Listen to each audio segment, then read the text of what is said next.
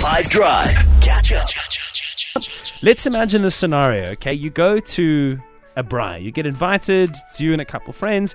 Um, and it's not like a bring and braai situation necessarily, right? You're expected to just arrive and you're going to be catered for. Maybe, you know, you bring some of your own liquids and that kind of thing.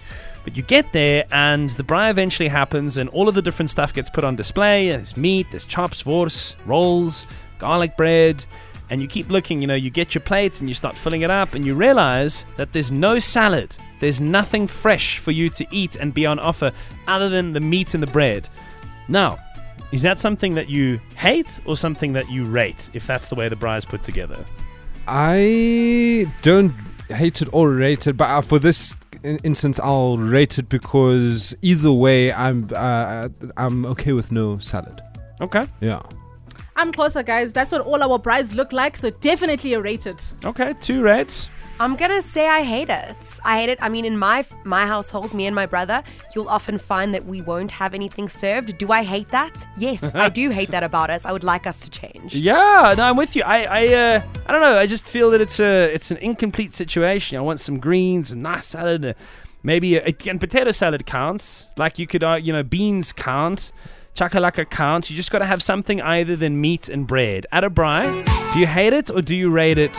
If there's no salad or something fresh, 082 550 5151 on the WhatsApp line. Hate it or rate it today. The answer is you don't hate or rate. You just carry on living your life. It's fine. Salad's a bonus, and meat's always priority number one. All right, fair enough. Riley hates it and reckons there must be something though. in there. No, no, no, no. There has to be salad there. There has to be a potato salad or a potato bake or a coleslaw. There has to be something, even a noodle salad. It's a braai. There's got to be something. Megan's on the same page. She rates the salad. Sure, hey. Um, hi guys, sorry. Usually my plate is over half full with salads, so I definitely hate it.